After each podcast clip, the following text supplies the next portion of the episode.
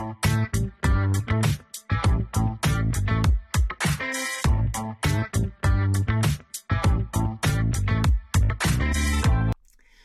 to Running on Ice, the coolest community in freight. I'm your host, Mary O'Connell, bringing you the latest tech updates, warehouse news, and everything happening in the cold chain world.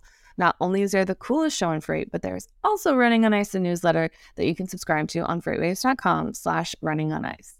Before we get into our guest interview, let's get into some headlines. The IV bag market has hit a boom that is a little shocking. Intravenous fluid bags are used for delivering medication for chronic diseases, cancer, kidneys, and kidney disease, and etc. Health and safety measures uh, have increased the use of disposable IVs as they are much more convenient and easier for people to use.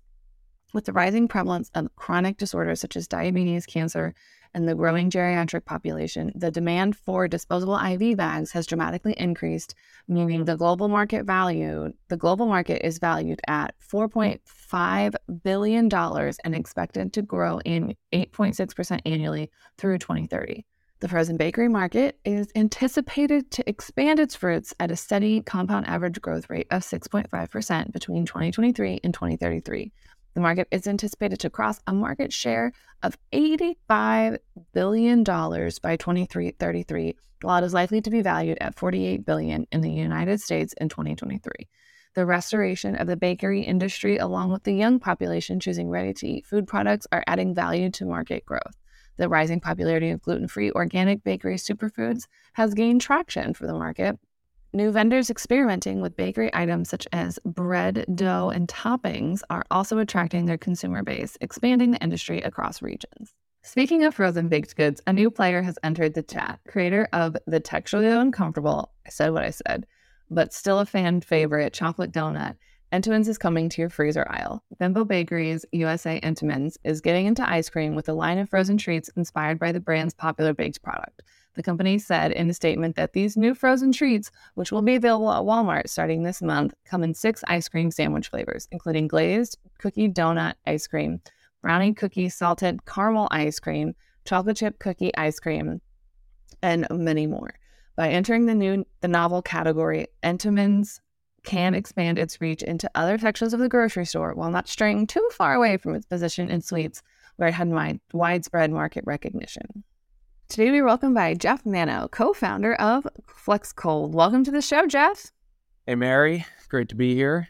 I am very excited for today. Um, I have been kind of secretly following you guys, not maybe not so secretly, following you guys for a while. And um, I don't know, I think what you guys have is pretty cool. So I'm excited to dive into it today. Uh, before we jump too far down that rabbit hole, why don't you give us a brief rundown and what led you to start uh, FlexCold? Uh, sounds great. Um, so, as as Mary mentioned, Jeff Manno. Um, my background, I spent the better part of 15 years in institutional real estate. Uh, most recently, worked for a company, Greystar Real Estate Partners, um, primarily focused on multifamily and student housing. A lot of experience in hotels, so operationally intensive real estate. Um, what led me to FlexCold uh, was really that um, I think combination of real estate operations in the ability to sort of integrate technology into the mix to to really create a differentiated platform. I like it. Just kind of, I feel like that unique background that you have in managing some of those other like properties is going to kind of be a nice foundation for getting things off the ground. It might be a little different than a hotel, but you know, the operationally things still have to move. So it kind of it's nice to know that you kind of already have that background as like, oh, we we adapt things on the fly. We're good to go. Yes. Well, I think interestingly, we think of uh, the cold storage as a hotel for food. It really is when you think about it. And and that's a lot of what um, sort of is integrated into our model. Uh, it's really looking at uh, things through that once again intersection of real estate technology and operations but you know really recognizing that you're housing a diverse landscape of food diverse landscape of customers that all require different um, services offerings uh, you know really dependent upon their needs I like it. You gotta every because I mean everything's got a check in, check out time. You know, it's not staying there forever, and if it is, they're going to pay a lot to stay there for a while. Yes, exactly. Hopefully. So I guess what is kind of um because cold storage seems to be growing and growing in various weird market, not necessarily weird, but not necessarily what I would think prime markets all over the country, but kind of how do you see this trajectory of all this cold storage growth kind of continue on at least for like the next year or so? Yeah, I, we look at it in a couple of ways. One, you have sort of macro trends. One of those is just aging infrastructure.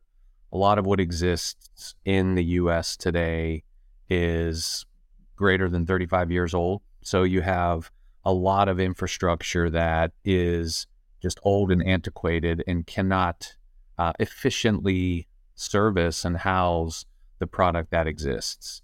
Um, that paired with just a very dynamic food supply chain, changes in customer, you know, buying patterns, um, you know, really the the the the space between production and consumption is just going to continue to put significant pressure on what exists today.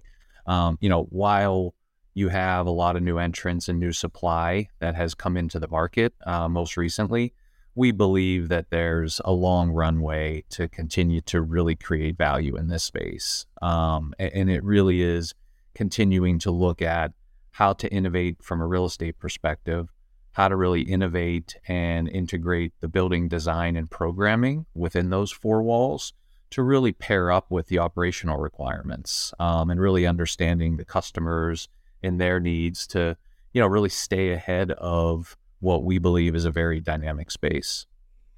I feel like every other day I'm reading something that's like, oh, cold storage or is supposed to increase by this much, or frozen food is increasing in its demand. And I mean, I see it myself when I go to the grocery store. I feel like every time I go there, the freezer cases have all been rearranged. And I'm like, man, at this point in time, like, they're going to need to add another aisle of freezer because, you know, ice cream takes up half the aisle and then pizza has almost its own aisle. So it's one of those where, the, you know, and, and also more than that, like the rise of frozen vegetables and convenience foods like this, like I think it's really just going to only continue to grow and develop and be kind of like the next, I don't almost like gold rush of freight, you know? Yes. Yeah. I, you know, I think the diversification of products that require storage and require services above and beyond that. You know, you mentioned just in the freezer aisles, but you look at just the grocery store in general with, you know, lactose intolerant food and um, ethnic foods, and it's just the the the amount of um, the differentiation that exists once again between that production and consumption, not only in the U.S. in the grocery stores, but where food that's being produced in the U.S. where it's going globally, um, seafood that is produced and, and processed, um, you know, outside of the U.S. moving into the U.S. All of that infrastructure that is required to really continue to stay ahead of and service what is just a very dynamic space, which goes back to why I got into it. You know, it was really ultimately food's essential, but it's a space that is, you know, very dynamic. If you can look at that integration and alignment between the real estate technology and operations, you know, we believe that, you know, there's there's a long runway to to continue to create value in a space that's essential to all of us. Oh, absolutely. I think it's only I think that runway is only going to keep getting longer and longer as um as, you know, as we go forward, but I guess kind of what is the ultimate goal for Flex Cold? Like when someone says Flex Cold, what do you want it to kind of be like synonymous with? And kind of what's the overall like long term vision for it? Yep. Yeah. Um, we want to build a great culture that will continue to attract um, high performing, um, culturally aligned uh, individuals that really continue to enhance and expand our capability our, our, capabilities across this sort of real estate technology and operational spectrum. Um, you know, we're looking to be a disruptor in the space.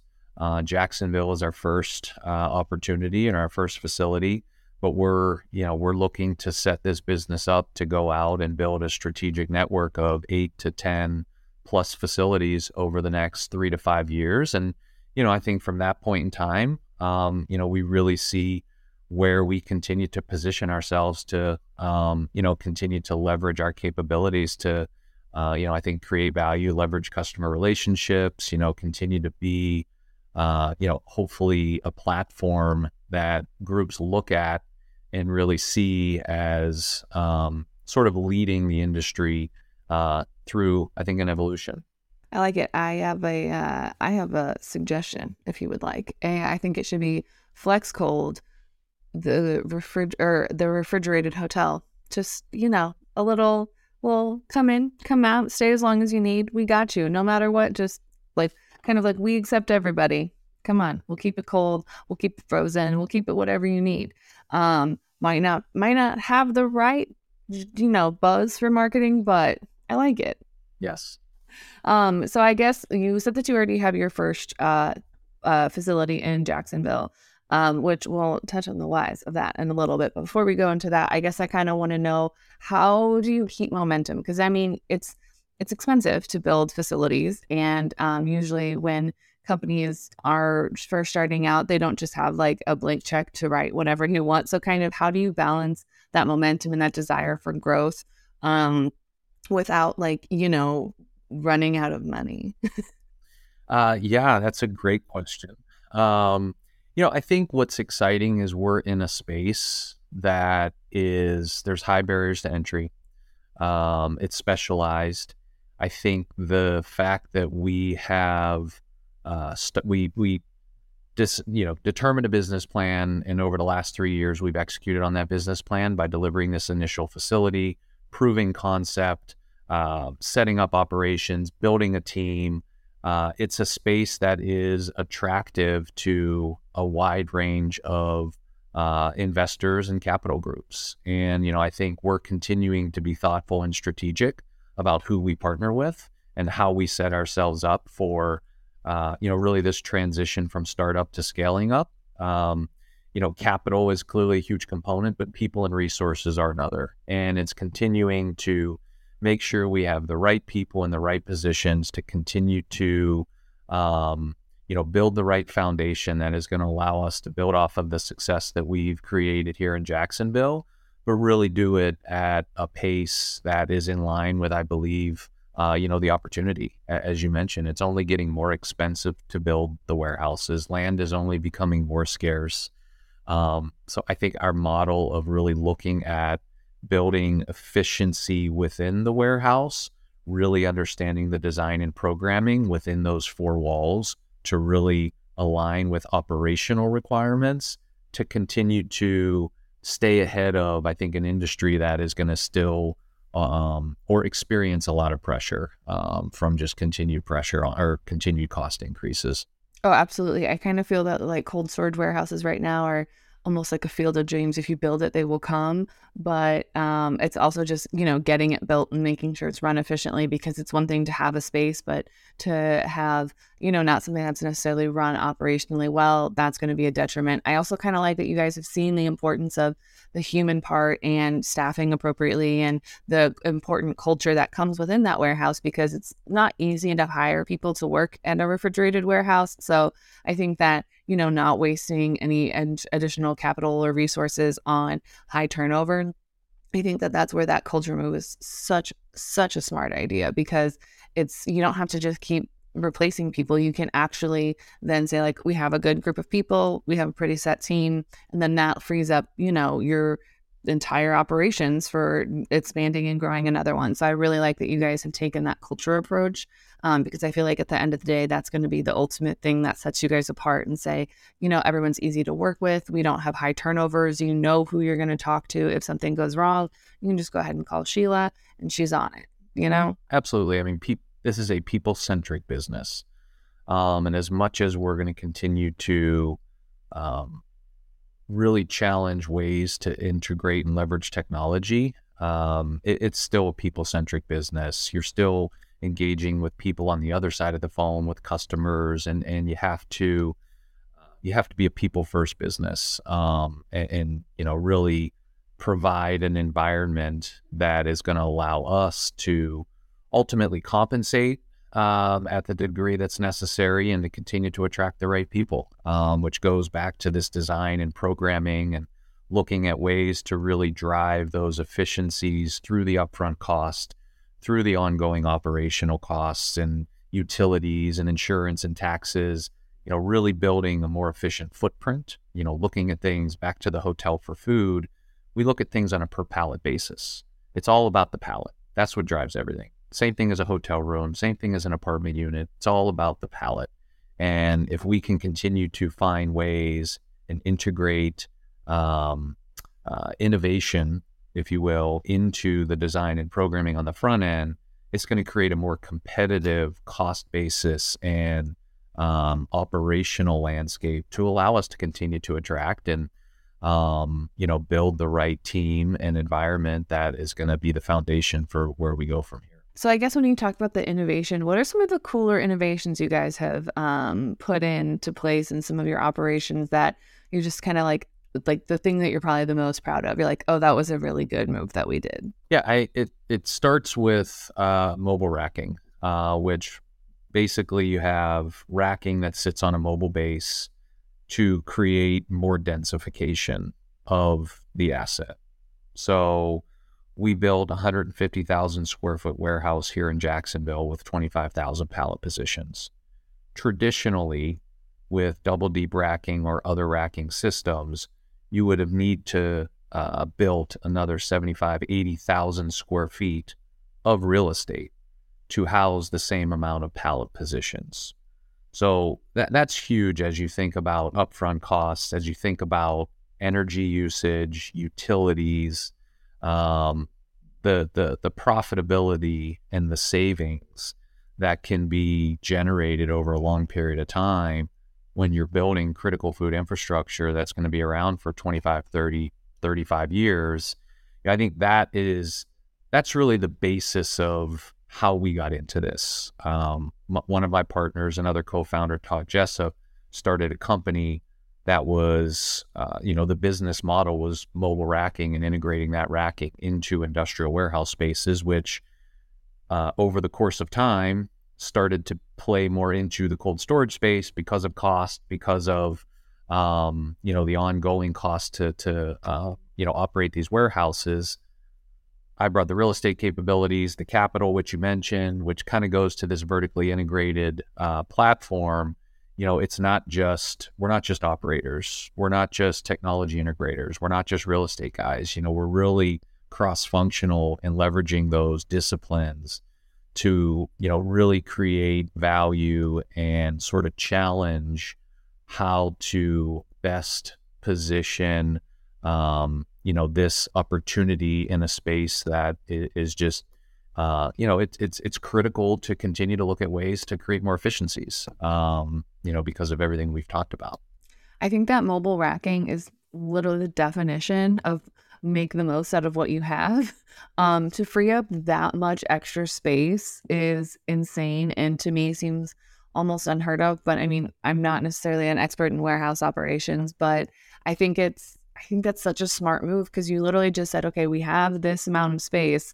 We have to figure out what we do and to create I just I'm very impressed that you were able to create that much extra square footage through just one simple I mean probably not simple but one decision in your in just the type of racking that you set up. Yes. Yeah. It, it's um uh th- there's simplicity in it, but it's uh I would say it's it's a complicated execution across the board. I mean, anything that sounds really nice and simple usually has a little bit of complexity to it. It's just the nature of the beast. Yes, absolutely. Um, so I guess why did you guys choose Jacksonville Port or the Port of Jacksonville as your first location. I mean, we taught we had some we had we talked to the port a couple weeks ago. We know the cold storage space is booming there, um, but it's booming in other areas as well. So, what made Jacksonville, Florida, like you were like, yes, this is it, let's do it. We're we're a Charleston-based company, Charleston, South Carolina. Uh, our focus is the southeast.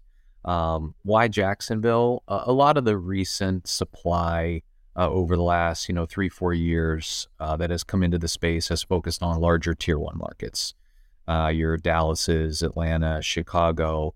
Um, Jacksonville was attractive because you know we see we see it as a high growth market.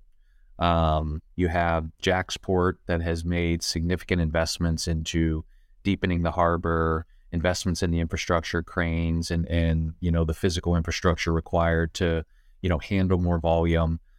Logistically, Jacksonville is positioned much more efficiently than uh, South Florida, as an example, to really access a large amount of population in the southeast. Uh, great labor pool, um, great place to do business. Uh, the the city of Jacksonville, the state, have been phenomenal to work with, and you know it really. And we found a great piece of land uh, that was three miles from one of the main terminals, the Blount Island Terminal, and you know it, it just it all fell into place. Um, you know, a, a, a, fundamental thesis for us is people, population, and ports, or uh, people, production, and ports. Um, you've got a lot of people migrating to the southeast. You've got a port in Jacksonville, but you have other ports on the east coast of the U.S. that are continuing to gain more market share, and you have a significant amount of food production that happens in the southeast. Um, and, and, you know, Jacksonville was really at the uh, sort of middle of of kind of that tier two growth market, but really overlaying sort of the fundamentals that you know we believe are, are really critical. And and you have aging infrastructure. Um, you know, yeah, there's new product coming, but ultimately what exists today, um, you know, really kind of checks that aging um, uh, infrastructure box for us. On top of everything that you guys found at Jacksonville, what else, like what other what other traits do you look for in a market when you're going to expand? So, for example, if you're going to go um, maybe up to Charleston or Savannah, like what are some of those other things that you look at to expand into a market? Yeah, I mean, we really there. There's three main, uh, I would say, uh, driving factors. First is supply demand. You know what exists in the market you know what is the demand for that space you know and and you look at port markets or inland sort of population centers the demand's going to vary. Um, you know you really have sort of five main segments. You have proteins you have finished goods you have uh, and then within each of those segments um, you know you have various forms of uh, sort of product and customer landscape. Um, so really it's understanding that demand picture. Um, in Jacksonville, you have poultry going out, you have seafood coming in, you have finished goods getting distributed out. So, really understanding that demand picture. Then, what exists from an existing supply, aging infrastructure, you know, what are the services that are currently being offered by that existing product and those existing providers? What are the services that are necessary to continue to um, capture that demand? Or in some cases, create more demand. So it's really working with, you mentioned Charleston. We have close relationships with the Port of Charleston. It's understanding what their needs are as far as a 3PL provider. There's a lot of poultry that goes out, goes out of the port uh, in Charleston, similar to a lot of the East Coast ports. Not a lot of seafood coming in. How can we bring our customer relationships? So the third piece is really that's um, you know relationships how do we leverage customer relationships, vendors, strategic relationships with ports, or um, you know, with uh, you know the various sort of municipalities, incentives. Um, you know, there's a lot of uh, layers to what makes a successful cold storage warehouse. There's a lot of front end work with. Uh, you know, whether it be the port or the city of Jacksonville in the case of Jacksonville or city of Charleston, how do we really partner on the front end how do we really leverage our existing customer relationships, which now at this point in time, six, seven months into operations of Jax, which we didn't have on the front end when we were building facility, you know, we're able to really we we have a proof of concept. You know, we're not perfect at everything. We're continuing to improve and get better, but it's it's leveraging those relationships to understand their needs in other markets. Um, so it, it's it it's fundamentally supply and demand. Um, but that sort of supply picture has a number of variables old existing operations, service offerings. Uh, on the demand side, there's a number of variables. And how do you marry up those two with our ability to deliver something that, you know, is modern, is innovative, is, um, you know, really looking at, um, you know, the opportunity over a long period of time to, you know, partner with these locales to uh, you know, really uh, create value for both um, for both sides. So it's just a really simple process, you know. Basically, you just get it all from Google. yes, exactly. I'm totally kidding. That sounds like a very big undertaking, and um, and uh, I'm surprised that any market gets decided on ever because that's just I wouldn't even know where to start to begin sorting through all of that data and that just it's a lot. So massive props to you guys for actually being able to make a decision because my decision paralysis could never. Well, it's it's a it's a space that historically um, you don't have um, a lot of front end commitments, right? Really getting into the demand side, that's the complicated piece. You can easily figure out where are the warehouses that exist today, who are the operators of those warehouses, but to really understand the demand side and you know, you go to a market like Chicago, Dallas, those are those are mature markets. Uh, really looking at sort of growth markets, you know, you're taking more of a leap of faith and, really understanding, okay, you know, if we build this facility, how are we going to um, allow that demand picture to evolve? By providing more capacity, by providing um, better service offerings or service offerings that don't exist today, um, and, and really looking at and partnering, you know, I use that word, you know, a lot, partnering with the port in the case of Jax or other port locations to really understand how we can um, leverage their capabilities, but really bring, um, you know, necessary and needed infrastructure to allow that demand profile to expand. Um, and for us to, you know, play a big role in, in kind of capturing that increased demand. Ultimately come in and save the day. Yes. Hopefully. Uh, we are running out of time, but there is a question that everyone that comes on the show has to answer. And this time, Flex Cold is no exception. So, the hardest question you might be asked all day today is cereal a soup? No. No, definitely not. It's its own animal. I like it. Uh, I also think that cereal is not a soup. I think that um, I think that you know it's not. It's just there's no way that it's considered a soup. But hey, some people have strong opinions on it. So. I can't relate to somebody who thinks they're the same. well, if someone has any hot takes on cereal as soup, or um, if they have any questions about maybe some mobile racking, or you know where the next Flex Cold port is gonna, or the next Flex Cold storage is gonna be, where can they find you outside the show? Um, they can go to flexcold.com um, and uh, follow us on LinkedIn, follow us on Instagram. Um, we're, we're, we're pretty out there and visible and um, excited to just continue on this journey and look forward to, you know, really continuing to position Flex Cold as, as a leader in the space. Um, really appreciate the time. Um, and, and thank you for thinking Anytime. I uh, am very excited about you guys. I am excited to see where the next port is, um, or the next cold storage facility is. Uh, I have my secret guesses, but we'll have to see what happens. Thank you so much for being on the show. Thanks, Mary. You can get other episodes of Running on Ice right here on Freightwaves TV, YouTube, or anywhere you get your podcasts like Apple Podcasts and Spotify. Need more Running on Ice news? No sweat. Subscribe to newsletter on freightwaves.com slash running on ice. See you on the internet.